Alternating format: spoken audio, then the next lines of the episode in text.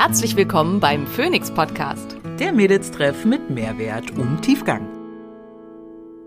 Ich bin Dr. Simone Koch und hier, um außerhalb meiner ärztlichen Tätigkeit möglichst vielen Menschen Wissen zu Gesundheit und Wohlbefinden nahezubringen. Ich bin Maria Schalow und ich übersetze das Nerdige für den Normalo und bin meines Zeichens CEO der unqualifizierten Kommentare.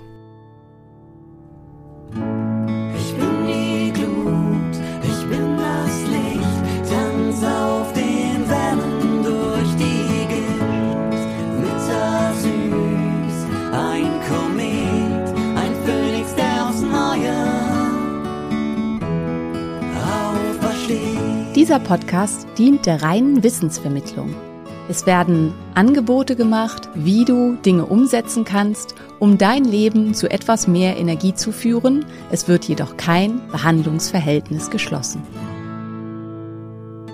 Sponsor dieser Folge ist Smains Mushrooms. Aus meinen Stories wisst ihr, Vitalpilze sind fester Bestandteil meines morgendlichen Kakaos und sind für mich absolut nicht mehr wegzudenken. In den Wochen, wo ich auf meine Pilzextrakte verzichten muss, merke ich sofort, dass ich mich insgesamt ein bisschen unwohler fühle und vor allen Dingen mein Darm schlechter ist. Das Potenzial von Vitalpilzen für Gesundheit und Wohlbefinden ist enorm und Vitalpilze sind für mich wie eine kleine Apotheke, mit der ich verschiedenste Beschwerden gezielt behandeln kann.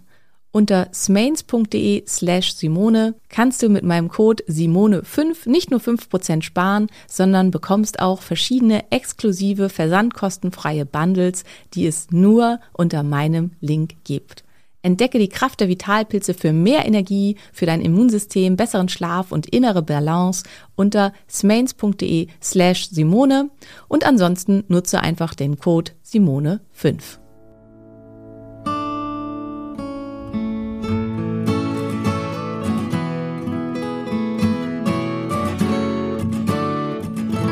Hallo ihr Lieben und herzlich willkommen zu einer neuen Folge vom Phoenix Podcast. Draußen ist herrliches Wetter, der Herbst wird schon herbstig, wobei es ist ja noch gar nicht, doch es ist schon Herbst. War gestern, Ähm, oder? Herbstanfang? Ja, seit gestern, seit gestern ist Herbst. Ähm, aber es ist irgendwie immer noch total warm und super schön, worüber ich mich wahnsinnig freue, weil ich am Wochenende meinen Geburtstag feiern werde. Und zwar relativ groß, weil Simone wird Trommelwirbel, weil das äh, stößt immer wieder doch dann auf Verwunderung. 44. Maria trommelt, aber man hört nicht. Ich weiß nicht, ob man das gehört hat, ja.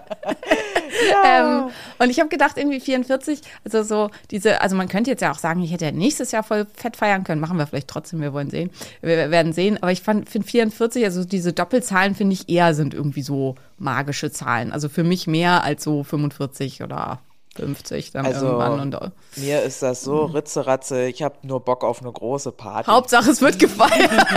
genau. Ja. ja. Und dann habe ich relativ spontan beschlossen, hey, ich lade ganz, ganz viele meiner Freunde ein und feier ähm, meinen Geburtstag. Und erstaunlicherweise kommen auch fast alle. das, dass Wir haben das hoffentlich erstaunt. ganz, ganz viel Spaß. Natürlich, das wird super gut. Äh, Wir haben, also ich habe auf jeden Fall aufgegessen, ganz viel, äh, dass das Wetter halt auch gut ist, ne? Ja, das, Und, das soll fantastisch werden. Das brauchen wir halt auch definitiv. Deswegen glaube ich, glaube ich, das wird super. Ja, ich habe ja auch so geplant, dass es nicht anders geht, weil so viele Menschen würden schon ins Haus passen, müssten sich dann aber auf alle Etagen verteilen, Ja. damit es irgendwie noch Da freuen sich die Kinder, wenn dann fremde Leute in ihren Betten sitzen, weil es nicht anders geht, ja. Ach, das wird schon funktionieren. Ja, definitiv. Ja, ähm, wo waren wir eigentlich bei? Genau, also wir reden heute über ähm, Magenprobleme und was man dagegen tun kann. Ähm, ich hau jetzt einfach mal so ein Begr- paar Begriffe raus in der Hoffnung, dass Maria und ich dann am Ende dann auch auf all diese eingehen. Aber wir reden über Sachen wie Sodbrennen, wie Eiweißverdauungsstörungen, wie ähm, ja, Aufstoßen, Völlegefühl, Luft im Magen, wie Unwohlsein durch Luft im Magen, also starke ähm, auch Kreislaufsymptome, das ist das sogenannte Röhm-Hild-Syndrom oder Röhm-Held-Syndrom, darüber werden wir reden und über Gastroparesen, was das eigentlich ist und was das alles macht. Und vielleicht in dem Zusammenhang auch noch ein bisschen über bestimmte, also über Keime des Magens, über den Helicobacter und über die autoimmune Pangastritis. Das wären so die Themen, die ich so auf dem Zettel habe. Und aber Maria hat auch noch ein paar Fragen und vielleicht schaffen wir auch wieder nur eins von diesen Themen oder so. Das werden wir mal gucken. Untypisch für uns, ja. Ganz Ja, genau. Dann reden wir auch vielleicht nächste Woche nochmal über den Darm. Also mal gucken. Na, über, über den Magen können wir definitiv mehrere Folgen machen und über den Darm werden sich auch noch mal Folgen gewünscht im Sinne von äh, Unverträglichkeiten, also äh, Fructoseintoleranz, Histaminosen, da, da, da, dass wir das irgendwie alles noch mal, also es wird sich ganz viel gewünscht gerade, deswegen können wir da Ja. bestimmt auch noch Das Ding ist ja machen. immer, liebe Leute, also über den Darm gibt's halt schon ganz viel Folgen. Ne? Also die, die heißt halt jetzt nicht ähm, Histamin äh, Darmhistaminprobleme, sondern die heißt halt einfach nur Histamin, beziehungsweise ich glaube, zu Histamin haben wir sogar zwei oder drei Folgen. Ja. Es lohnt sich, den ganz zu hören, wenn du glaubst, du hast Histaminprobleme, weil ähm, also auch wenn der Darm deine vorherrschenden Symptome sind, betrifft es ja deinen ganzen Körper. Und ähm, ja, und aber Darm auf jeden Fall machen wir auch noch mit Sicherheit mal wieder intensiver und ähm, kommt alles immer wieder und überhaupt. Definitiv, man kann nicht oft genug drüber sprechen. Magen. Genau. Ich muss ja gestehen, Magen interessiert mich auch viel eher auch nochmal aus so einer Perspektive von Magen-Bypass, Verkleinerung, was ist da, am Magen wird ja viel rum, rumgemacht, damit Menschen Stimmt, warum ist es nicht so gut, wenn man keinen mehr hat? Ja. Ja, ja, ja, warum, also da wird rumgeschnitten und weggeschnitten und ist, ist das, ist das unproblematisch und also was, also was eigentlich so mit Magen und Supplemente und Insul also so, so ganz allgemeiner Scheiß interessiert mich überhaupt, weil I don't know shit, ihr wisst es. Aber äh, wir können auch gerne erstmal so grundsätzlich über, also ich denke mal so Sodbrennen, Eiweißverdauungsstörung habe ich noch nie gehört. Aufstoßen, Luft im Magen und so, Völlegefühl, klar, kenne ich. Gastroparese noch nie gehört. Autoimmune Pangas. Jo, Ja, du hast dir okay. das aber alles gut gemerkt. Oh ja, aber trotzdem, ne? Also, was soll das sein? Starten wir rein, Dr. Mona. Erzähl mal einen Schlag über den Magen. Na, vielleicht fangen wir einfach mal damit an, was macht denn eigentlich der Magen? Ne? Also wofür ist der Magen eigentlich überhaupt gut? Nahrungsbrei. Genau, ja, Nahrungsbrei, wobei, also breiig wird das Essen, ja, also m, sagen wir mal so, also optimalerweise, wenn der Magen halt super funktioniert, dann schafft der Magen es aus nahezu allem Brei zu machen. Und das ist halt genau der Punkt, das schafft er halt bei vielen nicht. Ähm, also es gibt ja dieses Jahr, man soll alles 30 Mal kauen ja, genau, und so da, weiter. ich, da wäre ich jetzt drauf gekommen. Genau, genau, ja. Ähm, also das ist sicherlich gut, weil man halt ähm, dann ordentlich, also weil dann die Verdauung beginnt schon im Mund. Wir produzieren bereits im Mund Amylase. Amylase ist ein Kohlenhydrat spaltendes ähm, Enzym, was im Speichel vorhanden ist. Und ähm, das ist halt dementsprechend ja sinnvoll, die Sachen gut durchzukauen, damit das dann halt schon im Mund beginnen kann. Tatsächlich ist es aber so, ähm, also dass wir halt Sachen überhaupt so klein schneiden können und so. Das also Besteck gibt's noch nicht so lange. Und ähm, insgesamt auch, äh, also Sachen wirklich ja, so Matsch kochen und so, da muss man halt erstmal die Geräte und die Zeit zu haben. Also unser Magen ist halt in der Lage, auch wenn wir große Brocken schlucken und das nicht so vernünftig kauen und das halt auch schon noch relativ roh ist zum Teil, das zu verdauen, wenn alles super funktioniert. Und jetzt sind wir halt schon dabei, wenn alles super funktioniert. Und ähm, ja, das tut es halt in ganz, ganz vielen nicht. Und ich finde, was man beim Magen auch immer mit ähm, auf dem Schirm haben muss, ist das gegenseitige Gefüge ähm, zwischen Magen und ähm, Psyche. Also zum einen sagt man ja so Sachen wie, das schlägt mir auf den Magen. Ähm, Kein gutes Bauchgefühl. Kein gutes Bauchgefühl, wobei das betrifft ja den ganzen Bauch. Also, ähm, aber vielen wird schlecht, wenn sie halt mit Situationen zu tun haben, mit denen sie nicht zurechtkommen, psychisch nicht zurechtkommen, die irgendwie zu schwer sind. Ähm, das, ja, man sagt ja auch Sachen, Sachen so, da könnte ich kotzen. Das sagt man so als Spruch und manche müssen auch wirklich wortwörtlich kotzen. Und ähm, ja, also dass man das halt auch und andersrum, dass es bestimmte Erkrankungen des Magens gibt, das habe ich, glaube ich, auch schon mal in irgendeiner Podcast-Folge erzählt, dass das zum Beispiel bei meiner Mutter total beeindruckend ist. Die hat in regelmäßigen Abständen krasse Probleme mit dem Magen. Ähm, das fing alles mal an mit einer Helicobacter-Infektion, die nicht richtig ausgeheilt ist und dann war die Behandlung so mäßig und das kommt halt immer mal und das hat, ist bei ihr auch ein ganz großes Histaminproblem und es kommt halt immer mal wieder und löst dann ähm, Depressionsschübe aus. Und das ist halt was, was ganz, ganz oft Menschen haben. Ähm, und da gibt's unterschiedliche Gründe für. Eins ist, dass halt die Medikamente, die dann oft eingenommen werden, also so Säureblocker und ähm, Protonpumpeninhibitoren, ähm, und dann der Verlust an bestimmten Nährstoffen dadurch eine Mitochondriendepression machen kann, also dass die nicht mehr so gut arbeiten und dass halt dadurch dann eine Klinik, also eine Depression, psychische Depression auftreten kann. Ähm, und zum anderen, dass ähm, bestimmte Stoffe des Magens, die, also hier vor allen Dingen CKK4, also Cholecystokinin 4, ähm, in den Körper eindringen, also in den Blutkreislauf reinkommen, weil die Schutzbarriere des Magens nicht mehr in Ordnung ist. Und hiervon, das ist ein wichtiger Stoff, der für die Verdauung wichtig ist, aber der hat im Blutkreislauf nichts verloren. Und in dem Moment, in dem der in den Blutkreislauf eindringt, löst der massive Angstattacken aus. Und dass man halt diese Rückschlüsse, weißt du, also mir geht's nicht gut, ich habe schon psychisch irgendwie zu tun, deswegen schnallt mein Magen ab und dann wird es noch mal viel viel schlimmer, weil mein Magen nicht okay ist. Und ähm, ich finde halt immer wichtig diese Kreisläufe, weil ich hatte das jetzt gerade wieder im, im Tribe jetzt rede ich ganz viel, aber ich bringe das noch schnell zu Ende. Im Breathwork Tribe, das halt eine so massiv ähm, äh, Menstruationsbeschwerden hatte. Und dann kamen halt da, weiß nicht, alle 40 Frauen um die Ecke, die dann irgendwelchen äh, spirituellen Kram erzählt haben und so.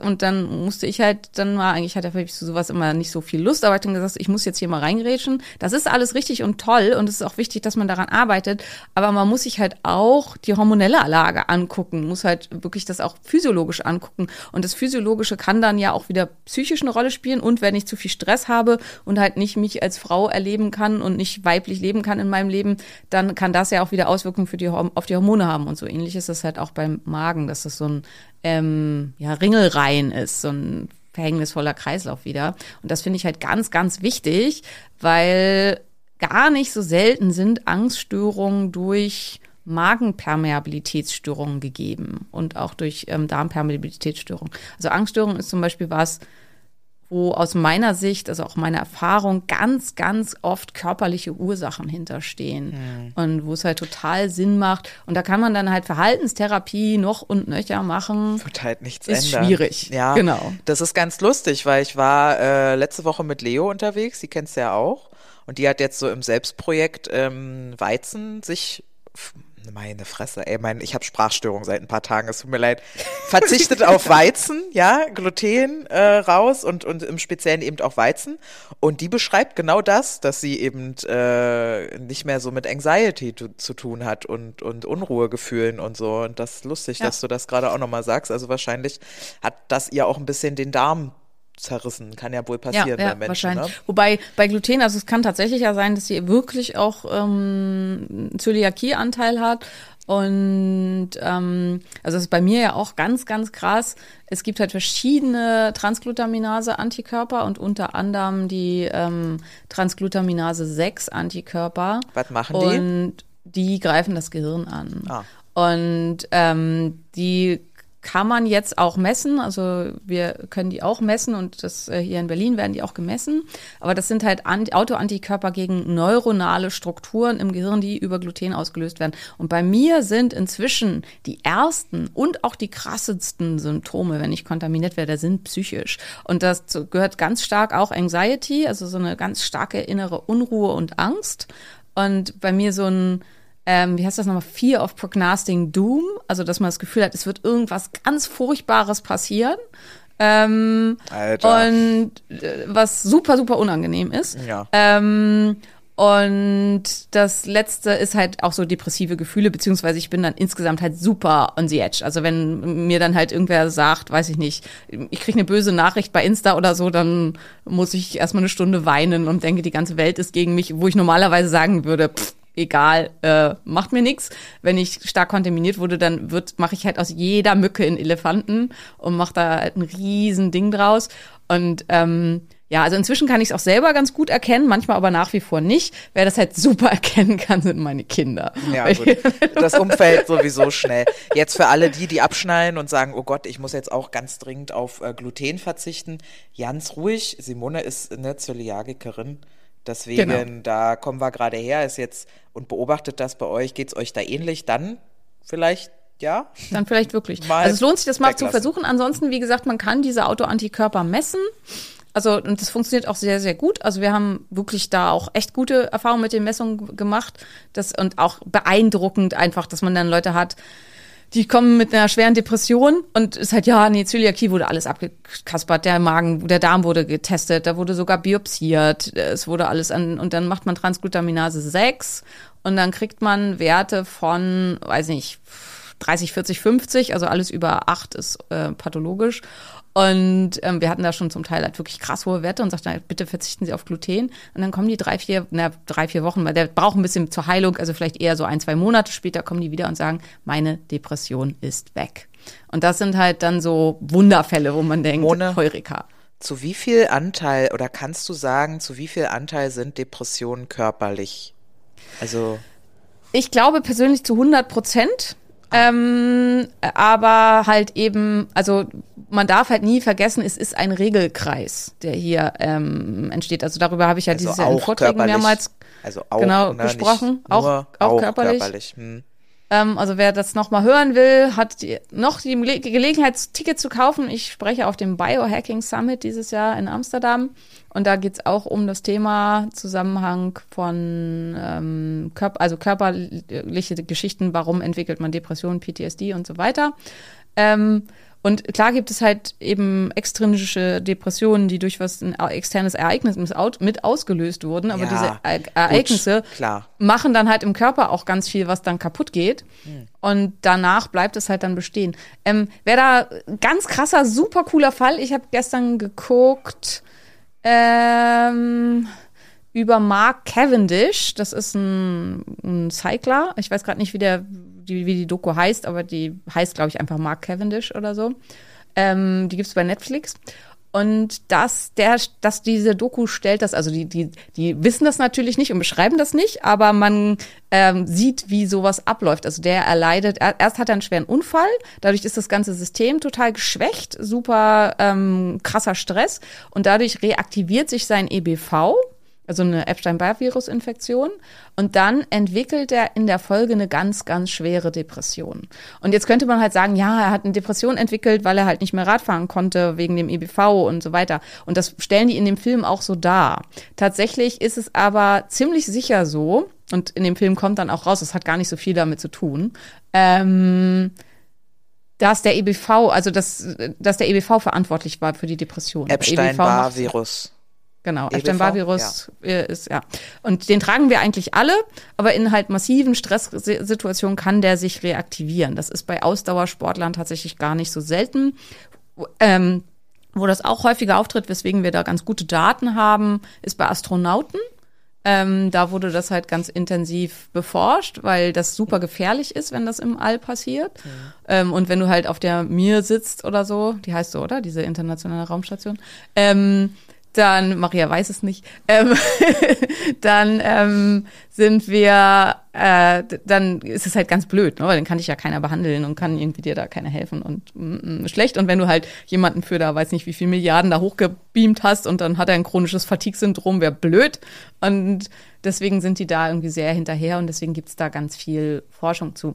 Aber ähm, ja, also kann ich allen EBV-Lern, kann ich das sehr empfehlen, weil Spoiler-Alarm, er schafft es, das alles wieder komplett umzukehren. Und das finde ich halt super mutmachend, weil ja da ganz oft so auch so eine fatalistische Haltung eingenommen wird. So, und, jetzt sind wenn- wir warte, voll vom Weg abgekommen, weil wir ist- wollten ja über super. Magen reden. Ja, ja, wir lieben das. Aber ganz kurz, ich muss jetzt noch dazu sagen, wenn ihr jetzt denkt, oh, EBV, macht doch mal dazu eine Folge, schreibe ich mal Maria, steht auf der Liste. Kannst du sein lassen, löscht den Text wieder. Alle gut, ne? Haben wir drauf. Okay, zu, zurück zum äh, Magen, ja? Zurück zum Magen. Ähm, ja, wo waren wir denn beim Magen? Achso, welche Funktion hat der Magen? Simon Genau. ist noch überhaupt nicht weitergekommen. Ja, also im Prinzip hast du gesagt, äh, wir, wir schneiden ja noch nicht so lange unsere Nahrung und die kann, könnte sogar zu einem gewissen Anteil roh sein Genau. und, und relativ Wenn der Magen in ungekaut. Gange gut funktioniert, dann Ja. soll er Speisebrei machen und er ist halt auch da zur Speicherung der Nahrung. Ähm, das ist einer der Probleme, wenn man keinen Magen mehr hat oder nur noch einen ganz, ganz kleinen Anteil, dann kommt es zum sogenannten Dumping-Syndrom, weil halt alles, was man zu sich nimmt, wusch, in den Dünndarm fällt und den Körper halt völlig überfordert mit der Masse an Nährstoffen, die er da kriegt, mit der Masse an Mineralien, die er da kriegt. Dann versucht er dem gegen zu agieren, schiebt da jede Menge Wasser rein. Dann gibt's massive Durchfälle, also das ist Teil des Dumping-Syndroms, kann Kreislaufstörungen verursachen. Es kann halt massiv zu extrem hohem Blutzucker kommen und dann wieder durch den Abfall des Blutzuckers wieder zu Heißhungerattacken. Also irgendwie alles nicht so geil. Und das verhindert halt, dass, dass wir einen Magen haben, weil der in Etappen das, was wir zu uns genommen haben, weiter schiebt an den Dünndarm. Und das ist auch, mir hat neulich eine geschrieben, ist es normal, dass ich nach einer größeren Mahlzeit mit einem kontinuierlichen Glukosemesser drei, vier, fünf Peaks in der Folgezeit habe. Und das ist völlig normal. Das sind immer die Momente, wenn der Magen die nächste Portion Speisebrei in den Dünndarm schiebt. Weil der, ja? Sprich den Satz zu Ende, ich habe dann auch eine Frage. Okay, weil der, ähm, der Magen nimmt kaum Zucker auf. Also aus, aus, im Magen passiert da nichts. Ne? Im Magen erfolgt keine Nährstoffaufnahme, sondern das macht der Darm. Und wenn das halt zu viel war, um das quasi so durchlaufen zu lassen, dann wird es halt über Stunden immer wieder in Etappen rausgeschoben. Deswegen ist es auch, wenn man zu spät isst, dann passiert das halt in der Nacht. Dann hat man in der Nacht noch drei, vier, fünf, sechs Blutzuckerspitzen und gegebenenfalls dann halt auch, wenn die sehr hoch sind, dann auch noch Unterzucker in der Folge. Und das ist halt dann auch der Grund, warum der Körper sich dann überhaupt nicht entspannen kann, ähm, weil er die ganze Zeit da beschäftigt ist und in Gange ist und ähm, ja, mit diesen Sachen. Deswegen sollten wir muss. nicht so spät abends essen. Genau. Ja, Ja, das ist eine Frage. genau. Ich äh, stelle bei mir fest, ich dachte, ah, Gott sei Dank, jemand anderes hatte ich das gefragt. Aber nein, jetzt muss ich's fragen und ähm, vielleicht schäme ich mich ein bisschen. Aber ich, es interessiert mich jetzt einfach trotzdem, ob es da eine Relevanz gibt. Ich habe das ganz oft. Ich sitze am Tisch, deftige Mahlzeit, esse irgendwie zwei, drei Happen und auf einmal setzt der Stuhlgang ein. Also Ja. ich muss dann wirklich dringend auf Toilette. Hängt das auch zusammen? So, Magen Ja. kommt rein. Lustig. Ja. Okay. Ja. Das ist der sogenannte gastrokolische Reflex. Das heißt, in dem Moment, in dem der Magen sich füllt, beziehungsweise das ist halt auch immer erlerntes Verhalten, ne? wenn du sowas Deftiges isst und so, dann weiß dein Körper schon, davon isst sie immer mehr. und, Schlawiner. und denkt dann, ah ja, machen wir mal Platz. Und dann ähm, setzt der gastrokolische, also Gastro ist der Magen, Kolon ist der Darm, also der Dickdarm und ähm, setzt, also der Magen gibt eine Botschaft ab, die dem Kolon sagt, mach mal Platz. Und dann schiebt der Dickdarm dann halt eben den äh, Stuhl raus. Also macht eine schwer, eine starke peristaltische Welle und schiebt den Stuhl raus. Kann man auch auslesen, indem man einfach ein großes Glas Wasser trinkt. Deswegen ist halt eine dieser Empfehlungen, dass man morgens ein großes Glas, Glas lauwarmes Wasser trinken soll, um den gastrokolischen Reflex anzuregen, damit Ah. man morgens schön. Das sagt ja keiner, um, um zu. Sagen ja immer nur alle, Nee, du sollst ein großes Glas Wasser trinken trinken. Genau. äh, damit du kacken gehst, sagt ja dann keiner dazu. Ja, Aber schön. das ist einer der Gründe. Ja. ja, hat man auch ein halbes Kilo, also ich üblicherweise ein halbes Kilo weniger auf der Waage insofern. Deswegen wiege ich mich äh, ungern, wenn das nicht passiert ist. Absolut. I see it coming. Und dann habe ich äh, Frage Nummer zwei. Wenn ich jetzt meine Supplemente, wir nehmen ja du, ich und auch viele unserer HörerInnenschaft äh, Supplemente zum Essen dazu. Die werden, die lösen sich ja dann im Magen schon auf, wenn die nicht direkt durchgelassen werden sozusagen. Ist das problematisch oder ist das eigentlich egal? Ähm, na, die lösen sich ja nicht auf. Also, Naja, aber wenn äh, diese Kapseln mit dem Nahrungsbrei in meinem Magen ja, rumliegen. die Kapsel löst sich auf. Das meine kommt ich. halt drauf. Ja, Ja, ja, das ja. tut sie. Ähm, also es gibt magenresistente Kapseln, also deswegen sind zum Beispiel die Probiotika sind üblicherweise, also die, die sich nicht im Magen auflösen sollen, sind üblicherweise in magenresistenten Kapseln. Mhm. Deswegen empfehle ich halt da bei den Leuten, die die Probiotika schlecht vertragen und nicht die ganze Kapsel von Anfang an nehmen können, weil sie davon Blähungen oder Probleme bekommen, dass sie halt die Kapsel öffnen, einen Teil der Kapsel entfernen, die Kapsel wieder schließen und dann trotzdem die Kapsel schlucken, wohingegen man bei den Sporenbildnern, denen ist das nämlich Banane, die sind äh, säurestabil, hitzestabil und so weiter, denen macht das gar nichts. Ähm, die öffnen sich da, wo ihr Wachstumsplatz gut ist. Ähm, die kann man einfach als Pulver nehmen. Also da ist das halt egal und da kann man dann halt gegebenenfalls ja die Hälfte aus der Kapsel rausmachen und einfach mit dem Löffel nehmen und dann paar, äh, am nächsten Tag nimmt man dann die zweite Hälfte mit der Kapsel. Da ist das nicht wichtig. Bei den meisten Stoffen, also bei so Zink, Magnesium und so weiter, das soll ja eh aufgenommen werden. Da brauchen wir die dumme Kapsel nicht. Also das dürftet ihr auch gerne einfach als Pulver nehmen. Das ist ja auch eine ganz häufige Frage. Darf ich die Kapsel aufmachen? Bei fast allem dürft ihr die Kapsel aufmachen. Das Zeug schmeckt einfach nur absolut widerwärtig. Und deswegen ist es halt, äh, in der Kapsel, wird es in der Kapsel verpackt und lässt sich halt in der Kapsel viel leichter einnehmen. Also wir haben es halt zum Teil, ähm, es hat sich auch aus den Geschmacksgründen nicht so richtig bewährt. Ähm, da warst du, glaube ich, schon nicht mehr da, haben wir am Wochenende drüber gesprochen. Es gibt Menschen, denen macht das nichts aus. Ja, Deswegen habe ich, ich hatte so einen Haufen ihn. solche Supplements, die habe ich verschenkt. Weil ich auch gerade Geburtstag hatte. Sind super hochwertige Supplements. Da werden dann halt alle Supplements in Pulver verpackt, die dann in Wasser aufgelöst werden. Und dadurch hat man dann halt alles in so einer Flasche. Die Idee ist total gut, schmeckt nur leider absolut scheußlich. Menschen, die stört das nicht, ja. Ähm, Gibt, genau, es gibt Menschen, denen ist verwundert. das egal. Und die haben dann halt eine super hohe Bio Bioverfügbarkeit dadurch, da ist das dann super. Also es gibt halt ein paar Stoffe, die, für die ist es ungut, wie Probiotika und so, aber die sind dann üblicherweise in magensäureresistenten Kapseln verka- äh, verpackt. Für alles andere ist das wurscht egal. Und zum Beispiel Aminosäuren will ich ja, dass die gespalten werden. Also da will ich ja, dass sich die, äh, dass die einzelnen Aminosäuren einzeln abgespalten und aufgenommen werden.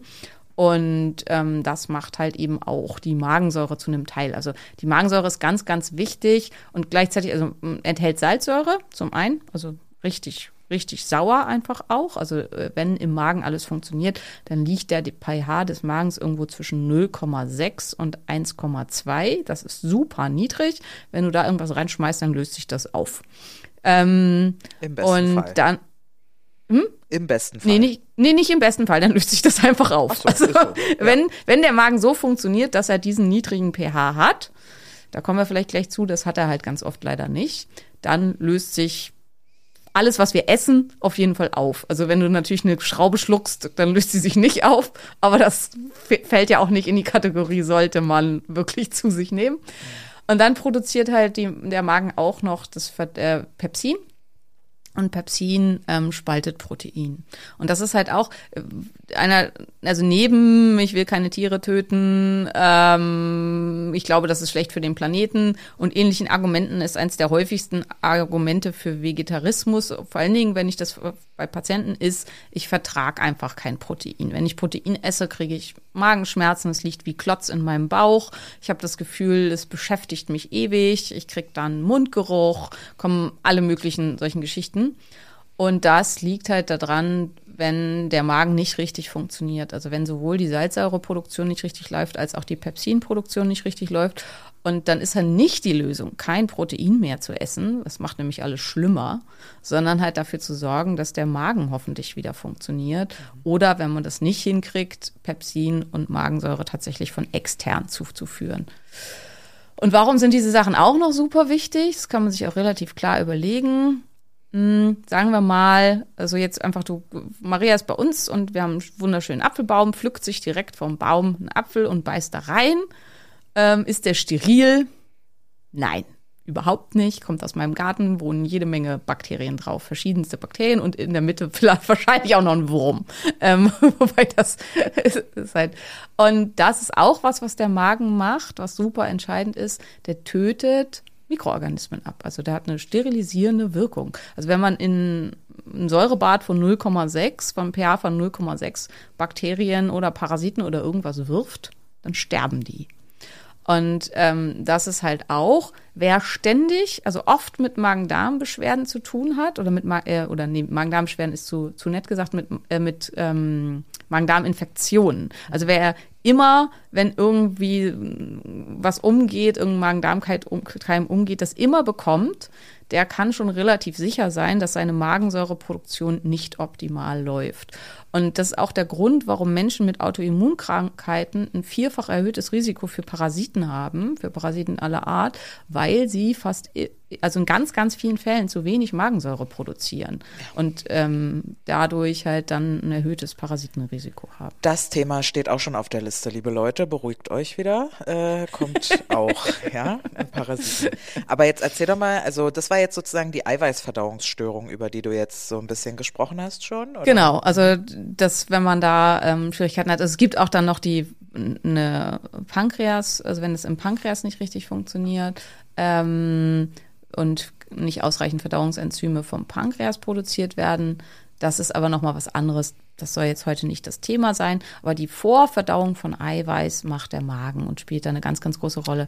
Und ich weiß zum Beispiel in meiner Zeit, als es mir noch so super schlecht ging, Mm, Da habe ich ja auch Low Carb gemacht und dann, da muss man halt auch sagen, also ich habe damals, oder Slow Carb hieß das damals, nach Tim Ferriss und das waren halt super viel Hülsenfrüchte, was meinem Darm auf jeden Fall den Rest gegeben hat. Und da war dann so ein Trend, da tranken, also statt Milch, weil Milch war da verboten in der Ernährung, wurde ganz viel Eiermilch getrunken. Wie macht man Eiermilch? Ist eigentlich geil, also könnt ihr gerne mal ausprobieren, wenn ihr nicht, also wel- welche Milch soll ich nehmen, ist auch so eine Frage, die immer, immer, immer, immer, wieder kommt. Also wenn ihr überhaupt keine Milchen vertragt und äh, nach Möglichkeit auch keine Hafermilch und Mandelmilch oder so nehmen wollt, ist das eine Variante, die man machen kann. Ihr kocht, du kochst einfach einen Liter Wasser auf, ähm, lässt den abkühlen, lässt das abkühlen, so auf 80 Grad um und bei, ein bisschen niedriger, vielleicht noch 75 und haust es in Mixer und am optimal ist, wenn du halt ähm, was hast, wo du das dann nach und nach reinfließen lassen kannst. Während das mixt, super geht das halt mit dem Stabmixer, machst du ein Ei rein, ein ganzes Ei. Und dann kriegst du so eine richtig schaumig weiße Milch. Und die kann man tatsächlich dann auch, weil, also wenn du einen Liter gemacht hast, kannst du die dann tatsächlich auch im Kühlschrank stellen und die hält sich so einen Tag, länger nicht. Sie muss man dann wirklich auch verbrauchen. Schmeckt aber tatsächlich auch super im Kaffee. Und ähm, ja, kann man einfach auch für sowas als Milch verwenden. Also eine, eine Soße oder so kannst du damit nicht andicken oder so machen, weil es ja schon abgekocht. Aber ähm, die, also so für Kaffee oder so fand ich das immer super. Man kann halt noch ein bisschen, weiß ich nicht, wenn man das mag, Stevia damit reintun. Das wird ja auch immer, was ich von Stevia aus Stevia-Blättern halte. Stevia aus Stevia-Blättern, also wenn du Stevia-Blätter verwendest, ist super. Ich finde es einfach ekelhaft, deswegen kommt es bei mir nicht vor. Aber wenn du das magst, go for it. Ähm, Genau, wo wollte ich eigentlich? Ach so, und dann in dieser Zeit habe ich dann diese Milch getrunken und das war wirklich und dann kommen wir jetzt zum nächsten Thema, was ich erwähnen wollte. Dann hatte ich nach dem Trinken dieser Milch solche Schmerzen, dass ich wirklich dachte, ich muss sterben. Und das ist dann eine Gastroparese. Das ist, dass der Magen sich so um was zusammenkrampft, was er nicht verdauern kann, dass er quasi einen Dauerkrampf entwickelt, so wie wenn man einen Wadenkrampf hat oder so, nur im Magen. Und das ist richtig unangenehm. Das ist richtig, richtig scheiße. Ja. Oh, also Gastroparese ist quasi eine Lähmung des Magens, aber eine aktive Lähmung des Magens, also wo der Magen dann ähm, was hat, womit er nicht klarkommt und dann in so einen Dauerkrampf verfällt. Und das tut unglaublich weh und ist halt total unangenehm. Warum und, empfiehlst ähm, du uns das dann, dass wir das trinken sollen? Äh, Lag das nur an dir, dass du es nicht vertragen Das lag an mir, weil mein Magen und mein Darm so krank war. Die, also gut, Ah. wie die Leute jetzt hier die Folge hier hören, die sagen, äh, die was mit dem Magen haben, sind wahrscheinlich einige, sie sollen die nicht trinken. Ah, Aber es hören ja auch viele Leute unseren Podcast auch bei Themen, die sie gerade nicht so interessieren. Und für die ist es halt schon eine coole ähm, äh, Variante. Ja. Genau. Weil hart gekocht, und das gleiche gilt halt auch für hart gekochtes Ei. Ich hatte die gleichen Symptome von hart gekochtem Ei. Ah, okay. Hart gekochte Eier sind super schwer verdaulich. Ähm, und also wenn man zum Beispiel hart gekochte Eier gar nicht verträgt, dann liegt das halt daran, dass der Magen damit Nö. nicht zurechtkommt. Sehr gut, vertrage ich sehr gut. Aber äh, du hast bei Gastroparese noch irgendwas erzählt mit Keime des Magens, wo das irgendwie mit dazugehören soll. Äh, aber ich würde vorher vielleicht noch mal was zu Sodbrennen hören wollen, weil ich glaube, das ist, das haben doch noch viel mehr Menschen, oder? Genau, Sodbrennen haben super, super, super, super, super viele Leute. Ähm, Habe ich sogar manchmal nach dem Training, wenn ich zu, Ja. zu nah am Training gegessen habe, zu viel und dann halt Übungen mache, wo ich halt doll den Bauch anspanne einfach, dass ich Ja. dann Sodbrennen bekomme. Ähm, also das, das können wir ja erstmal drauf, warum tritt sowas auf? Das kann ich ja auch gleich einmal sagen. Also ähm, Training, also alles, was Verdauung ist, Ausschüttung von Verdauungsenzymen und ähm, Ausschüttung von Magensäure und so weiter, ist ein parasympathischer Vorgang. Desto, desto entspannter wir sind, desto besser läuft das und desto sauberer kommt unser Körper damit klar. Deswegen ähm, oftmals, also viele Magen-Darm-Beschwerden und vor allem auch Magenbeschwerden lassen sich beheben, indem man einfach mal vorm Essen tief durchatmet und sich in einen entspannteren Zustand versetzt. Also das ist eine der, ja, aus meiner Sicht krass unterschätzten Hacks für Verdauungsbeschwerden, wenn man halt nicht irgendwas einfach, also selbst wenn das super clean und nach dem tollsten Ernährungsplan und weiß nicht ist, aber du isst es im Laufen, das ist das Schlimmste. Oder halt vor dem Bildschirm, während du irgendwie was arbeitest und total gestresst bist, dann wirst du wahrscheinlich Probleme kriegen, weil dein Körper halt überhaupt nicht auf Verdauung eingestellt ist. Und wenn man halt eben sich vorher Zeit nimmt, ähm, so, weiß nicht, fünf Minuten einfach eine ruhige Atemübung macht, also eine parasympathische Atemübung, das kann sowas sein wie zum Beispiel Boxatmung, also dass man vier ein, vier halten, vier aus, vier halten und dann versucht man das zu verlängern. Fünf ein, fünf halten, fünf aus, fünf halten und so weiter. So kann man bis zu acht machen und dann bei acht ist es dann sehr parasympathisch. Ähm, und das macht und dann ein bisschen an dem Essen riecht schon mal und sich darauf konzentriert, hm, wie wird lecker wird das gleich sein und so weiter. Ähm, dann läuft die Verdauung viel, viel besser. ist auch einer der Gründe, warum man bestelltes Essen viel schlechter verdaut als selbstgekochtes Essen. Weil du, während du mhm. kochst, schon die ganze Zeit Kontakt mit den Nahrung hast, mit dein ganzer Körper sich darauf vorbereitet, gleich wird gegessen. Mhm. Und, oder auch wenn bei, ja, wie bei uns, wenn Mama kocht, dann riecht ja das ganze Haus nach Essen. Und dann, ähm, registriert dein Gehirn halt auch schon, gleich gibt es Essen. Und wenn halt der Pizzabote klingelt, dann klingelst, du nimmst die Pizza in Empfang und es gibt sofort Essen. Und das ist dann halt tendenziell ähm, für den Körper eher überfordernd. Also das ist was, was man da auf jeden Fall ähm, machen kann. Genau. Und wir waren bei der Trainingsfrage. Wer Maria schon mal trainieren gesehen hat, das ist Kampf. Das ist. Entschuldigung. ne, wie? das ist doch gut. Ja. Aber also da ist nichts mit äh, Parasympathikus. Also Maria ist sehr gut, sich in einen Zustand zu bringen, wo äh, alles gegeben wird und ähm, hat ja auch was mit der Comp zu tun und so weiter. Aber da ist dann wirklich halt alles im, im Fight-Modus. Und dann kann der Magen nicht mehr verdauen und dann kommt das halt dann, vor allem wenn man Druck aufbaut, wieder hoch, weil er das halt nicht abgeben kann. Ganz typisch ist es bei Läufern, bei Ausdauersportlern oder auch ja, Crossfit-Klassiker, ne? Also wer noch nie nach dem Crossfit gekotzt hat, der hat halt nicht vernünftig trainiert. Ist aber immer ich so ein Spruch. noch nie nach dem CrossFit gekotzt. Und Ich schon. Ich neige ja tatsächlich sogar dazu, aber so sehr, ich war einfach nicht fit genug, um so sehr an meine Grenzen zu gehen. Weißt du, was ich meine? Also ich Ja, konnte ja, einfach ja, so viel ich. nicht mitmachen, dass ich einfach immer Pause hatte, so viel.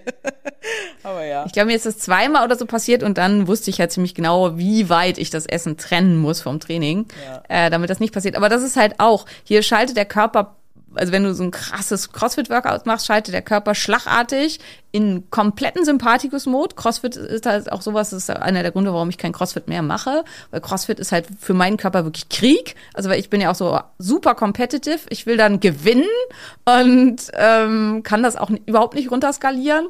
Und dann ist halt, dann ist Krieg und im Krieg ist Verdauung nicht angesagt. Und dann macht der Körper das, was er halt tun kann, um das schnell loszuwerden. Dann sagt er halt raus mit der Scheiße. Und dann muss es halt einmal alles raus. Ja. Und das haben halt ganz oft auch Läufer, dass das dann halt oben und unten rauskommt. Ähm, um deswegen muss man da echt gucken, dass man mit sowas klarkommt. Deswegen ist auch, dass man oft ja denkt, wenn man das, weiß nicht, sieht, ich weiß gar nicht, welche CrossFit Games das waren, da hat irgendwie Catherine Sorensdott ja dann hinter die hinter die Tonne gekotzt nach einem Workout und ist dann ja drei, vier Minuten später fürs nächste Workout angetreten. Es geht einem dann nicht schlecht. Ne? Es kommt halt einmal raus und dann ist halt auch wieder gut. Ähm, aber das ist halt der Grund, warum sowas auftritt, genau. Und so, so klassisches Sodbrennen, dass Menschen, es gibt ja wirklich Menschen, da zieht sich's bis in die Nase, habe ich mir sagen Ja. lassen. Das ist so, oh, also nur die Magensäure an sich, was macht denn die Magensäure da? Warum will die unbedingt raus? Also was ist da? Die, die kommt dahin, weil die Cardia, der obere Verschluss des Magens, also der Magen hat zwei Verschlüsse, einmal oben, einmal unten. Macht irgendwie auch Sinn. Ne? So ein Sack, der oben ist ein Durchgangszimmer, ist. ne? Der Magen ist ein ist, so ein Durchgangszimmer, genau. Durchgangszimmer. Der Ja. Magen ist ein Durchgangszimmer. Und die, O- die, die Tür nach oben, die schließt nicht richtig. Und da jetzt ist halt die Frage, warum tut sie das? Dafür gibt es verschiedene Gründe. Ein Grund kann sein, es gibt ein mechanisches Problem. Ähm, der Durchgang der Speiseröhre muss durchs Zwerchfell. Und wenn hier, ähm, wenn sich das nach oben stülpt, also wenn Teile des Magens sich nach oben durchs Zwerchfell stülpen, dann haut das mechanisch alles nicht mehr gut hin, dann schließt die Kardia nicht mehr richtig. Ähm, da können wir jetzt hier lang und breit darüber reden, warum sowas passiert, weil hier ist dann oft, dass zu viel Gas von unten hochdrückt und dann halt Teile des Magens da durchdrückt. Das Problem ist halt, wenn diese Spalte erstmal zu breit ist, dann ist das oft schwer zu beheben und dann muss das manchmal operiert werden. Ach, das bleibt Ähm, dann sogar so. Also es ja. ist nicht wie, wie, ähm, ist wirklich wie eine Tür, die verzogen ist, sozusagen. Da ja, ist es also es kann, also es gibt Tür ist einfach nur nicht richtig zu. Da kann man dann was machen, aber es gibt halt auch Tür ist verzogen und schließt einfach nicht mehr. Und dann muss das operativ äh, behoben werden. Aber wir reden jetzt mal über den Fall, Tür schließt einfach nicht richtig. Und das ist oft, äh, ist dann nicht zwangsweise, dass das irgendwie durchs Zwerchfell, hochgedrückt ist oder so, sondern das ist oft, ähm, diese Tür hat einen chemischen, also einen wir können jetzt, als, um bei unserem Türbeispiel zu bleiben, sagen wir mal, es ist eine, es ist eine elektrische Tür mit einem Bewegungsmelder, beziehungsweise mit einem Sensor, der äh, sagt, wann die schließen soll und wann nicht. Und der Sensor sagt, schließen unter einem pH von 1,6. Und wenn dieser pH nicht erreicht wird, also wenn der pH nicht unterhalb von 1,6 liegt, dann schließt die nicht richtig die Tür, dann funktioniert die nicht richtig. Und das ist das Problem. Und hier fängt halt, äh, hier wird's dann schwierig, weil diese Menschen haben nicht zu viel Magensäure, weil man kann auch zu viel Magensäure haben, das ist aber super selten. Das ist äh, das sogenannte Zölllinger-Ellison-Syndrom. Da äh, produzieren die mh, Zellen des Magens zu viel Magensäure, das ist aber total selten. Ähm, viel, viel, viel, viel, viel, viel, viel, viel, viel, viel, viel, viel häufiger ist, der Körper produziert zu wenig Magensäure, aber durch diesen chemischen Mechanismus schließt dann die Tür nicht mehr richtig. Und dann läuft die Magensäure hoch und sagen wir mal, der pH ist bei 2,0. Das ist trotzdem noch total unangenehm. Das ist immer noch krass sauer. Ne? Ja. Also Zitro Zitronensaft hat, glaube ich, einen pH von 4,5 oder so. Und also wer sich irgendwie, äh, also wer mal, weiß nicht, also eine Wunde am Finger hatte oder so, brennt wie die Hölle ähm, wenn man da Zitronensaft reinkippt. Also will man nicht. Und äh, auch, wie gesagt, ähm, Magensäure von noch 2,0 führt dazu, dass die Kardia nicht richtig schließt, ist aber trotzdem auf den super empfindlichen Schleimhäuten der Speiseröhre und des äh, dann des Ra also des Fahrungsrachenbereiches, ähm, Kehldeckel, Mund, Nase, um Gottes Willen, ähm, super, Unang- super, äh, super, super unangenehm. unangenehm. Und was, Und Ah ja. ja, sag? frag. Ah ja. Nee, nee, frag. Weil ich bin jetzt schon bei, also ich kenne niemanden, der mit Sodbrennen zu tun hat und sagt, ich habe zu wenig Magensäure. Alle Ja. sagen, es, ich habe zu Sie viel haben zu viel. Magensäure, genau. Ja. Was äh, kann ich denn machen, damit äh, ich mehr Magensäure produziere? Oder ist das was Ähm, Genetisches? also oft ist es ein Entzündungsproblem, wie so, so oft. Also ähm, sagen wir, der, der Magen ist entzündet, äh, die Schleimhaut des Magens ist entzündet, dann funktioniert er einfach nicht so gut. Ist das gleiche wie ich bin umgeknickt, mein Fuß ist total entzündet, dann humpel Funktioniert ich. nicht so gut, Und, ja, ja. Genau, funktioniert nicht so gut. Und genauso ist es beim Magen auch. Also das kann halt, also es, die Belegzellen des Magens sind die Zellen, die ähm, die Magensäure produzieren. Und ähm, wenn die eben, wenn der ganze Magen entzündet ist, dann tun sie das nicht mehr gut. Das heißt, es kann einfach sein, wenn man chronisch stille Entzündung hat, dass der Magen einer, einer der Spieler ist, der nicht richtig gut funktioniert. Und das muss man nicht unbedingt merken, außer eben vielleicht durch Sodbrennen. Ähm, dann ist die zweite häufigste Ursache ist die, was ich auch als Thema mit auf dem Zettel hatte, die autoimmune Pangastritis. Ähm, das ist eine, also Pan heißt das Ganze, also wo der ganze Magen entzündet ist, wobei sehr häufig ist erstmal nur der obere Teil vom Magen entzündet. Also wenn man vom Eingang aus quasi in dem Bereich ähm, dann guckt, da ist dann häufig eine Entzündung. Ähm, wird auch oft in der Spiegelung und so als, äh, als A-Gastritis, also als autoimmune Gastritis bezeichnet. Ähm, die tritt, also kann auch völlig isoliert auftreten, Autoimmun. Das ist halt dann auch, man hat eventuell gar keine Symptome, außer dass man vielleicht Sodbrennen hat, aber manche haben nicht mal das. Also wenn der Magen quasi überhaupt keine Säure mehr produziert, dann hast du auch kein Sodbrennen. Ähm, aber dann entwickelst du halt schwere Nährstoffmängel, weil du bestimmte Nährstoffe nicht mehr aufnehmen kannst. Also das ist vorhin Zink, Chrom, Magnesium, Eisen zum Teil auch. Die können dann alle nicht mehr aufgenommen werden, weil die sind alle in der Nahrung, die wir zu uns nehmen, an bestimmte andere Stoffe gebunden. Und wer das knackt, also wer die auseinanderholt, und da sind wir wieder bei dieser Supplement-Frage an sich, ist total gut, wenn das in, in den Magen fällt, ähm, ist der Magen, weil der löst die aus den Verbindungen. Und auch in unseren Supplements ist das ja alles irgendwo drin verbunden. Ähm, vielfach so, dass es schon dann direkt über den Darm aufgenommen werden kann, aber manche auch nicht. Und das muss dann halt der Magen machen. Der Magen löst die raus und in pflanzlicher Nahrung ähm, ist es ganz oft so, äh, also es ist ganz oft an Phytinsäuren gebunden. Das sind so Antinährstoffe oder auch andere Antinährstoffe und muss dann eben erst von der Magensäure davon getrennt werden. Das heißt, man kann ganz schwere Nährstoffmängel entwickeln, wenn man keine Magensäure hat ähm, oder deutlich zu wenig Magensäure hat. Und das kann halt sein, dass es ewig niemandem auffällt und das, äh, also dass man da halt echt überhaupt nicht guckt. Und die autoimmune Pankreatitis bleibt deswegen oft ganz, ganz lange unerkannt. Und zum Beispiel bei den Hashimoto-Patienten, also statistisch gesehen haben 20 Prozent, und das sind ja wirklich viele, und es sind ja, gibt ja Unmengen Menschen mit Hashimoto, also sieben bis zehn Prozent ist im Augenblick die Daten, die wir haben, und wahrscheinlich gibt es halt eine hohe Dunkelziffer der deutschen Bevölkerung haben Hashimoto, und davon haben dann 20 Prozent eine autoimmune Pangastritis. Das ist eine Menge Menschen. Ähm, bei Zöliagikern liegt die ähm, Koprävalenz, also dass man das auch hat, in etwa bei 14 Prozent. Und bei, ähm, wie ist das noch? Also bei diversen anderen ähm, Autoimmunerkrankungen kann die aber auch eben mit drin sein. Es ist eine ganz, ganz häufige zweite Autoimmunerkrankung, die quasi still im Hintergrund verläuft. Aber es kann eben auch sein, dass es gar kein autoimmuner Prozess ist, sondern einfach nur eine Entzündung des Magens, die sich dann auch vollständig wieder beheben lässt. Ist es nur eine Entzündung, dann lässt, äh, kann man den Magen eben dazu bringen, dass er wieder ganz normal Magensäure pro, pro, produziert. Ähm, bei der autoimmunen Pangastritis ist, desto besser man das in den Griff kriegt, desto besser funktioniert es hoffentlich, dass der Magen auch wieder selber das produziert, weil eben die Entzündung raus ist. Aber die einmal zerstörten Belegzellen kommen, können schon zum Teil zurückkommen, aber nicht so richtig. Also es dauert auf jeden Fall ziemlich lange und dann muss man erstmal Magensäure substituieren. Man kann Magensäure einnehmen. Ähm, also ich empfehle gerne die Verdauungsenzyme zum Beispiel von Everydays. Also das ist ähm, Flat Belly heißt das Präparat und da ist zum Beispiel auch Magensäure und Pepsin mit drin. Und es gibt auch andere Einzelpräparate mit Betain-HCl, also an, an Betain gebundene Magensäure und Pepsin, die man dann auch zum Teil in sehr, sehr hohen Dosen einnehmen kann. Das sollte man aber immer nur in, zusammen mit einem Therapeuten machen.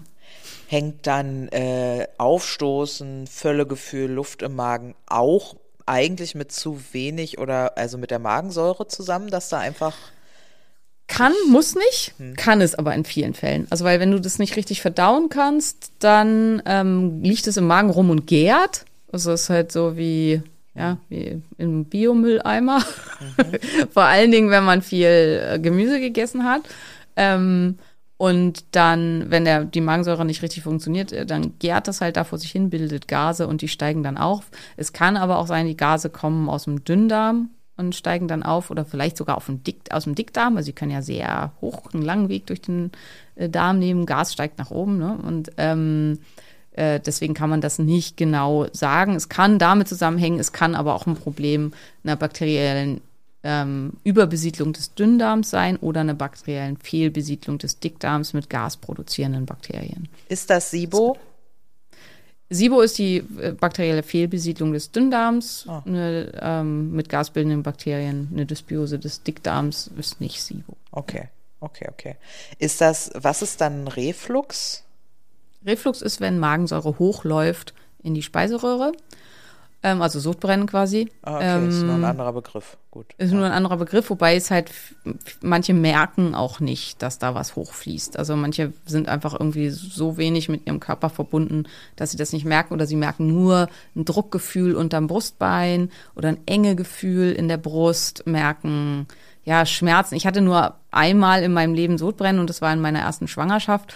Und da bin ich dann morgens immer aufgewacht und hatte echt das Gefühl, jemand hat mich irgendwie auf dem Pfahl gefehlt durch die Brust und habe gedacht, okay, das ist Sodbrennen nicht geil, fühlt mhm. sich gar nicht, gar nicht gut an. Also und ähm, das war, ich dachte immer, Sodbrennen ist so die, das, was du sagst, dass man mal beim Training, dass dann mal so ein bisschen was hochkommt und es sauer schmeckt im Mund und irgendwie nicht so schön ist. Das ist aber nicht wirklich Sodbrennen. Also so, das richtig harte Sodbrennen tut richtig dauerhaft weh und richtig ähm, unangenehm, also mhm. sehr, sehr schmerzhaft. Okay. Ähm, ich weiß jetzt gar nicht mehr, was war die Frage? Na, äh, nee, ich habe jetzt nochmal gefragt, ob Aufstoßen, Völlegefühl, Luft im Magen auch nur Symptome ah, ja, von. Genau. Genau. Das ist Reflux und Reflux hat halt die zweite große Problematik, weswegen es halt auch von Ärzten dann so, ja, auch hart behandelt wird, was ja auch richtig ist, ist, in dem Moment, in dem die Speiseröhre ständig mit Säure in Kontakt kommt, was da eigentlich auf keinen Fall sein sollte, kriegt sie eine Seinskrise und denkt, sie soll eigentlich Magen sein. Und äh, dann verändert sich das Gewebe, also die, die Schleimhaut der Speiseröhre in Richtung Schleimhaut des Magens. Das ist dann ein sogenannter Barrett-Esophagus. Und das ist eine Krebsvorstufe, weil dadurch, dass sie halt dazu angeregt werden, sich zu verändern, kann es halt sein, dass dabei Mutationen entstehen und dass sie sich halt in die falsche Richtung verändern. Und ähm, das begünstigt Speiseröhrenkrebs. Und äh, das ist beziehungsweise Krebs des Antrums, also des oberen Magens. Und deswegen ähm, geht man hier so, ja, zum Teil brutal vor. Man muss aber sagen, Magensäureblocker eigentlich, und das steht auch in den Packungen, sind eigentlich nur vorgesehen für eine Behandlung von zehn Tagen. Also, dass manche Menschen die halt ihr Leben lang nehmen, das war eigentlich so nie gedacht. Eigentlich war die Idee, dass man rauskriegt, warum funktioniert der Magen nicht richtig und das dann behebt.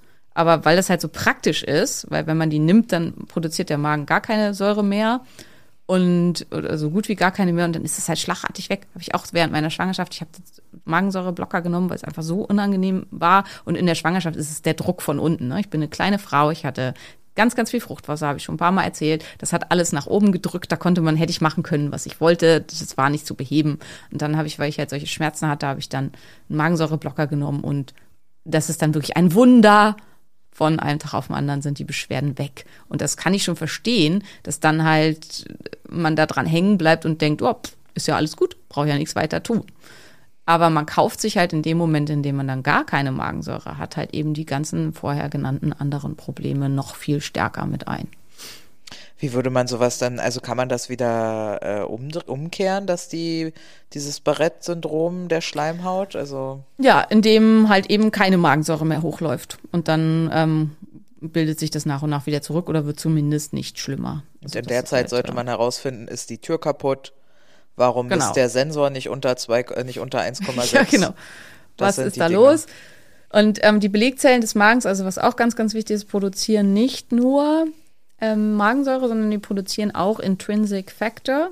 Und Intrinsic Factor ist ein Stoff, den unser Körper braucht, um B12 aufzunehmen. Der bi bindet an B12 und sorgt dann dafür, dass unser Körper das B12 überhaupt aufnehmen kann. Ohne Intrinsic Factor keine orale Aufnahme von B12. Ähm, deswegen wird B12 meistens, wenn man das so einzeln nimmt, also wie zum Beispiel in dem B12 von Naturtreu sind das Tropfen und die soll man einnehmen, indem man die unter die Zunge tropft und da einfach lässt, sodass das sublingual, also über die Schleimhaut des Mundes aufgenommen wird, um diese Problematik zu umgehen. Ähm, da man jetzt, wenn man so eine autoimmune Pangastritis oder eine dau- dauerhafte chronische Entzündung des Magens hat, ja nicht weiß, ähm, nimmt man tendenziell wahrscheinlich kein B12 oder man schluckt halt ein Kapsel B12, was halt leider überhaupt keine Wirkung hat dann, weil es nicht aufgenommen werden kann. Und dann kommt man in einen schweren B12-Mangel und dadurch potenziert sich dann alles. Also dieser schwere B12-Mangel kann eine Methylierungsstörung auslösen, kann massiv dafür sorgen, dass Entzündung zunimmt, kann ähm, eine Methylierungsstörung sorgt dafür, dass zu wenig SAM-E da ist, zu wenig, jetzt, ich hole jetzt mal so aus, nur damit ihr das versteht, äh, also dass es ganz viel Zusammenhänge gibt, die ganzen Sachen müsst ihr nicht unbedingt verstehen. Ähm, zu wenig SAM-E, äh, SAM-E ist auch wichtig für den Histaminabbau, also super entscheidend, das ist, heißt, Histaminproblematiken nehmen massiv zu. Massiv Histamin im Körper bedeutet, dass der Magen wieder völlig abschnallt und dann habe ich halt wieder, dass ich alles, dass alles viel, viel schlimmer wird und ich massiv chronisch stille Entzündung oder chronische Entzündung bekomme. Ähm, und dass das alles dann wieder noch schlimmer wird. Das heißt, eins der ersten Dinge, die ich eigentlich jedem empfehlen würde, wenn er mit Sodbrennen zu tun hat und Magenproblemen zu tun hat, ist B12 zu substituieren. Und zwar optimalerweise IM, also als Spritzen. Ähm, man kann am B12 auch, wenn man jetzt sich nicht in Muskel spritzen will, selber, darf ich auch nicht zu raten, das zu tun. Kann man machen, sollte man aber nicht, wenn man nicht weiß, was man da tut. Ähm, kann man es einfach auch unter die Haut spritzen. Und das kann tatsächlich jeder. Also das ist halt, das hast du, glaube ich, sogar. Das habe ich mal gemacht am ne? Anfang, genau, Ja, genau. genau. Ähm, das ist halt echt nicht schlimm. Man nimmt, nimmt das Bauchspeck hoch, was man Ist hat. echt und nicht schlimm.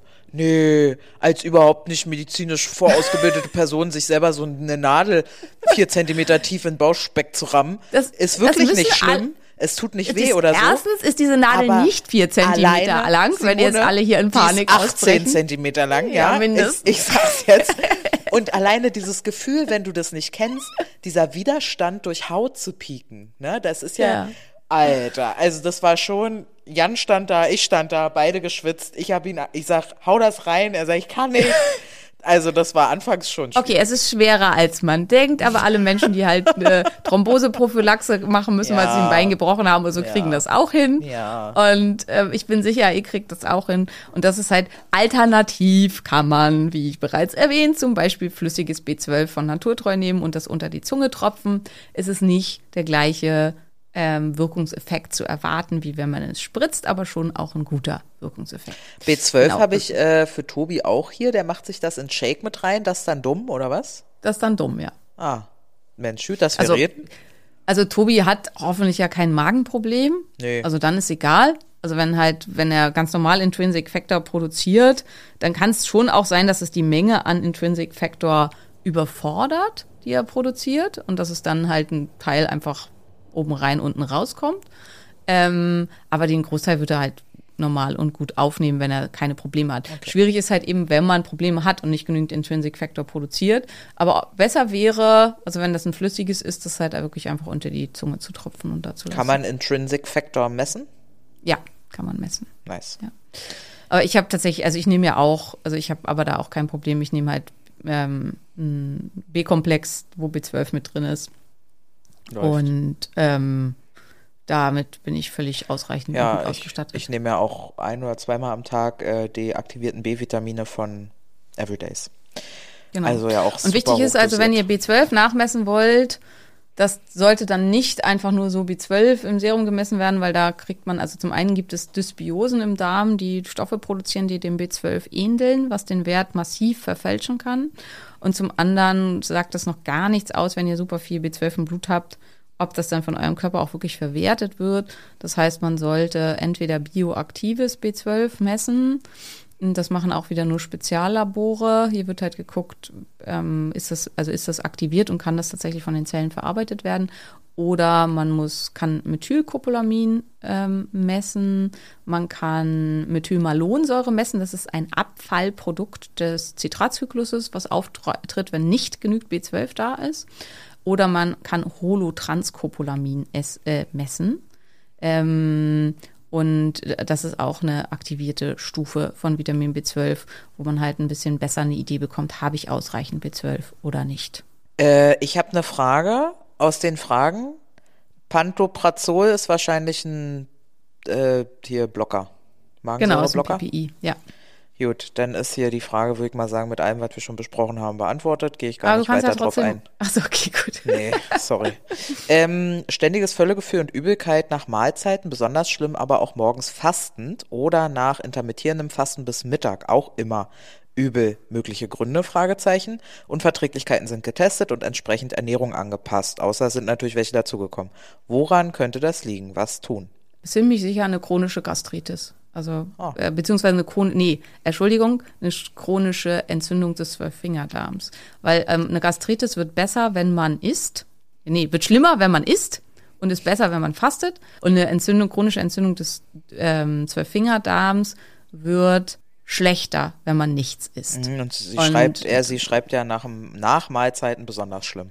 Ja. Ach so, nach Mahlzeiten besonders schlimm. Okay, dann ist es wahrscheinlich eine Gastritis. Also und die halt auch noch Schmerzen verursacht, wenn sie fastet und Probleme macht. Aber ähm, also es klingt total nach einer chronischen Gastritis. Also das sind dann die Ursachen, ist die Ursache. Aber ich dachte, die wird besser, wenn man isst. nee, die Gastritis, also die Entzündung des Magens wird schlimmer, wenn man isst. Ach so. Die Entzündung des Zwölffingerdarms. Nach wird, Mahlzeiten besonders schlimm, aber auch morgens fastend oder nach dem intermittierenden Fasten bis Mittag auch immer übel. Vielleicht beides, kann man einfach beides haben? man Klingt kann ja- auch beides haben, na klar. man kann auch beides haben. fast. Man kann Okay. auch eine Magenentzündung und eine Zwölffingerdarmentzündung haben. Also auf jeden Fall ist da was halt überhaupt nicht in Ordnung. Ähm, aber ich vermute, es ist eine Gastritis. Also es sind typische Beschwerden von einer Gastritis, Okay. die auch Jetzt, sehr, sehr unangenehm sein kann. jetzt wird nochmal gefragt, woher kommt es, dass zu wenig Magensäure da ist und wie kriegt man die wieder aufgebaut? Wie man die wieder aufgebaut bekommt, haben wir besprochen, aber das Und auch woher kommt das, haben wir auch ausgiebig okay, ja, perfekt. besprochen. Ja, super also, gut. Die beiden Geschichten. Vielleicht einmal da, also so als einen zwischendurch, was kann ich tun? Ähm, weil es ist ja immer, das äh, manchmal wird uns vorgeworfen, dass zu wenig kommt, was man tun kann. Ähm, also einer meiner Favoriten da ist ja Heretium, also Löwenmähne, ähm, Igelstachelbart. Ähm, Maria hatte ja auch gerade so ähm, Magen-Darm-Probleme und dann habe ich gesagt, hier, kauf dieses sehr, sehr teure Pilzextrakt. Und dann war Maria erst so, hm, hat er dann, glaube ich, aber einen Gag draus gemacht, das hast du mir in der Story gezeigt, so mein 1-Euro-Löffel oder irgendwie sowas. Mhm, ja. ähm, und ist es weg, oder? Ja, ja, ja, ja, ja, es ist super. Pilzextrakte sind super gut tatsächlich, ja. Und also das ist tatsächlich, Heretium wirkt fantastisch bei Gastritis. Also bei allen Magen-Darm-Geschichten, aber besonders gut bei Gastritis. Und wenn man es noch kombinieren will mit einem anderen Vitalpilz mit Birkenporling, da kocht man sich dann einen Tee draus und dann kocht man sich so einen 150 Milliliter Becher und dann trinkt man dreimal am Tag 50 Milliliter. Und jetzt wird immer wieder gefragt, wie viel denn Birkenpulling? Also etwa drei Teelöffel. Die kocht ihr dann auf, lasst die 15 Minuten kochen. Also die muss man ziemlich lange kochen. Ähm, dann lasst ihr es einfach stehen und nehmt dann von den Tag über den, also immer 50 Milliliter raus, aber die, den Pilz dürft ihr gerne noch mit drin lassen, dann gibt er noch weiterhin ähm, Wirkstoffe ab. Und dann soll man eigentlich die sogenannte Rollkur machen. Das heißt, man soll am besten morgens auf leeren Magen das trinken und dann soll man sich quasi über den Teppich rollen, damit das irgendwie den ganzen Magen erfasst. Ob das jetzt wirklich hilft, weiß ich nicht, aber also ich habe das immer, wenn Tristan, der hat Ja. häufiger mal Gastritis, dann machen wir auch, rollen wir einfach und so, weil Ist ja auch lustig. sonst gut fürs Nervensystem und Tim Genau. würde sagen, ne, Mobility und so ist das Genau. total in Ordnung. Also, voll, sich, da hat man zwei Fliegen mit einer äh, Genau, also das sind zwei. Vitalpilze, die echt da fantastisch wirken und also wird immer wieder angebraucht. Ötzi hatte beide Pilze bei sich gegen Parasiten. Ähm, also das ist was, was schon seit der Steinzeit äh, hier verwendet wird und wirklich super helfen kann. Also gerade mit den Extrakten, die ja ho super hoch dosiert sind, ähm, habe ich einfach echt wirklich tolle Erfahrungen gemacht. Also Und äh, wenn du birkenallergisch bist, kannst du Birkenpolling trotzdem trinken. Haben wir auch gelernt im Podcast. exakt. Ja? Genau. Ähm, Fundoplicatio-OP. Was ist das? Was machen die da und hilft das? Das ist das, was ich gesagt habe. Das ist, wenn der quasi Magen sich nach oben stülpt durch die ähm, äh, durch das Zwerchfell, dann muss man da ja irgendwie für sorgen, dass das trotzdem halbwegs dicht ist und dann zerrt man da noch ein bisschen mehr raus und wickelt das einmal rum um den zu äh, weiten Eingang. Also dann dichtet man die Tür ab quasi. Ähm, hilft das? Ja. Es gibt, also jetzt ah, verhaut mich nicht, wenn das nicht ganz stimmt, aber ich glaube, die Rezidivrate liegt bei 20 bis 30 Prozent. Ist also enorm hoch, dass halt das nächste Mal, wenn du heftig rülpst, die Naht reißt und das dann wieder, äh, ja, wieder so ist wie vorher. Okay, sehr gut. Dann schreibt uns. Bianca noch als letztes, ähm, äh, genau was du gesagt hast, ne? Sie hat auch Hashimoto und Leaky Gut und aber eben auch chronische Autoimmungastritis. Wegen dem Leaky Gut versucht sie schon alles Mögliche antientzündlich zu halten und so. Und jetzt würde sie aber interessieren, was man neben Myrelin, Vitamin 12, B12 und Eisenkontrolle noch für ihren, Ma also grundsätzlich für seinen Magen tun kann ähm, bei einer Autoimmungastritis. Naja, B12, wie gesagt, würde ich halt, also hat sie, vielleicht ist die Frage, ob sie das, also sie hat jetzt nur Kontrolle gesagt, ich würde es halt dauerhaft nehmen. Ähm, Spritzen finde ich, halt auch, ne? Super, Spritzen optimalerweise, genau, Ja. oder halt eben sublingual, das ist super wichtig. Ja, und dann das, was sie tut, halt antientzündlich zu arbeiten, ist halt genau das Richtige, um das halt in den Griff zu bekommen. Ansonsten sollte man eben Beta-NHCl zuführen und Pepsin zuführen, weil sie hat einfach zu wenig Magensäure und dann kommt man halt in ganz, ganz viele andere Probleme. Ähm, und ja, und dann kann sich halt, das ist einfach das Problem, ne? Deswegen schließt sich ja der Hashimoto so oft SIBO dann mit an. Deswegen schließt sich da dann so oft ähm, eine Dysbiose des Darms mit an und Verdauungsbeschwerden und, äh, und Durchfälle und Nährstoffmängel, weil man halt alles nicht mehr richtig aufnehmen kann und so. Also es ist vieles fängt im Magen an. Ja, genau. Ja, eine Stunde Magen. Und wir haben, hätten auf jeden Fall Röhmhild-Syndrom haben wir zum Beispiel nicht geschafft. Wir haben, hätten noch mehr Gesprächsbedarf. Aber nein, die nächste Folge wird nicht Magen, das ist mir zu langweilig. aber wir machen ja, irgendwann, sicherlich noch mal. nochmal Magen. Vor allem, wir sind ja noch nicht mal so darauf eingegangen, was, was ja mich halt einfach betrifft und viele bestimmt auch interessiert. Magen und Abnahme, ne? Barorezeptoren, woher weiß er, dass er voll ist? Wann überdehnst du deinen Magen? Low, hier, äh, High Protein, High Volume, Gescheiße und Ja. so. Das haben wir natürlich in allen Folgen schon mal irgendwie angeschnitten. Aber ähm, Menschen mögen es ja, wenn die Folge genau Grelin-Produktion, Ja, genau, intercephale stimmt. Hormone, ja, Ja, ja, exakt, scheint ne? ist auch alles Magen, ja. Das ja, hatten wir ja. schon mal alles bei Appetitregelung auch irgendwie mit drin, aber äh, also ne, wenn es dich schon mal interessiert und du dir denkst, ja genau, Charlo, das ist genau mein Thema, dann ähm, geh da rein. Ja, Genau. Und ansonsten schreibt Maria sich das bestimmt auf und wird mich in 10 bis 20 Folgen sagen, Simone, Lass uns nochmal Magen machen, aber diesmal die für mich spannenden Dinge und nicht diesen ganzen pathologisch, pathologischen Kackmist. Ja, das ist ja halt für Menschen spannend, die halt ja pathologische einfach Die was mit betroffen Magen werden. haben, Ja, genau. eben. Ne? Also insofern, Die ja auch ziemlich häufig sind. ja, insofern äh, Tee trinken hilft ja hilft das eigentlich zu Magenberuhigungstees?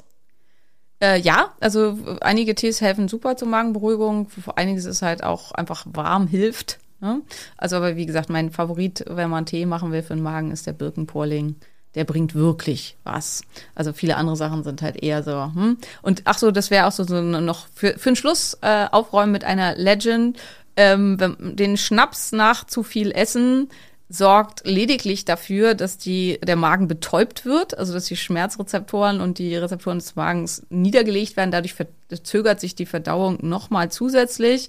Es tut halt nur nicht mehr so weh. Ist absolut von abzuraten. Also Verdauungsschnaps völliger Unsinn. Gut, wenn es ein Unterberg ist, dann hat man wenigstens die ganzen Verdauungskräuter, aber da ist wesentlich besser. Man nimmt halt so ein Bitterkräuterextrakt oder Kräuterkick zum Beispiel von Naturtreu wäre auch sowas, was man da nehmen kann. Das hilft wirklich. Ähm, die Kräuter sind super. Der Unterberg hat deutlich zu viel Alkohol, um wirklich hilfreich zu sein. Schön. Mone, mein Herz, ich danke dir wieder mal, dass wir dich anzapfen durften, wie äh, ein ähm, guter Nachbar in Berlin das WLAN von der armen Frau, die nicht weiß, wie man verschlüsselt, nebenan. und äh, ich wünsche dir und uns allen eine tolle Woche. Ne? Wenn der rauskommt, ist ja Donnerstag. Ihr Mäuse ist kleiner Freitag, bald ist wieder Wochenende. Simone und ich werden dann hart feiern. Ähm, Genau. Mit Wasser und glutenfreien Speisen. Ja, nicht wie ihr denkt. Und wer jetzt sagt, unser freudloses Leben, wir werden unglaublich viel Spaß haben. Ja, ich, äh, wer es sehen will, Standleitung auf Charlos Profil sehr wahrscheinlich. Ne? Ich muss ja immer alle, alle teilen mit euch. Und ähm, außer die ganz besonderen Dinge, da bleibt es halt aus. Das muss halt dann auch so sein. Und dann äh, danke fürs Einschalten. Schickt gerne äh, Themen ein. Wir sagen es ja immer wieder. Ähm, was Auch Geburtstagswünsche werden gern genommen. Ja, genau. Der Geburtstag ist am Sonntag dann übrigens, ne? 1. Oktober. Wie es sich gehört für eine Hexe äh, im Oktober geboren. Ja, sehr gut. Juti. Am 1.10. 1, 1, 0. Korrekt. Gut, ihr Lieben, bis nächste Woche. Tschüss.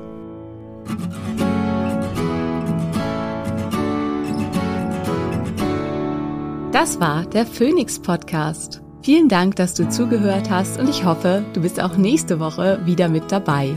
Mehr über mich und meine Arbeit findest du im Internet auf meinen diversen Homepages. Hey, wenn du bis hier aber gehört hast, ne? Und du hast mindestens einmal geschmunzelt, ich weiß das. Wir sind lustig. Und du hast das Sternchen noch nicht gedrückt. Dann mach das bitte noch und denk an den Liebesbrief. Küsschen!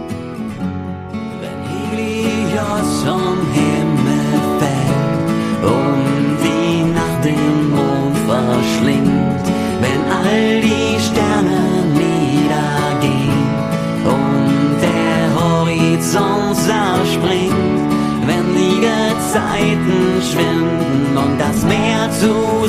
Salz erstarrt, wenn der letzte Tag naht. Ein Funke, eine Glut, das Feuer, ein Inferno, Lichterloh, im Dunkeln lächst das Ungeheuer. Der Tod, das Nichts, das Nirgendwo, erhebe dich, erring den Sieg. Tod geglaubt und aus der Asche spreiz deine Schwingen und flieg. Du bist die Glut, du bist das Licht, tanz auf den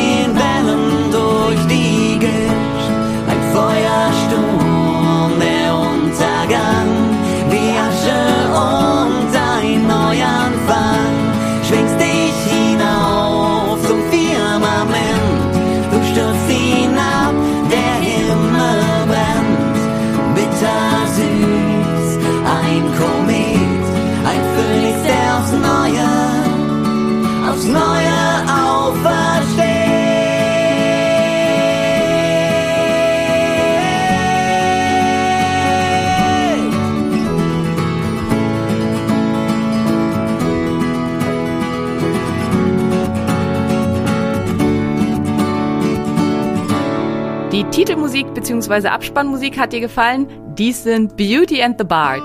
Guck doch mal auf ihrer Homepage vorbei.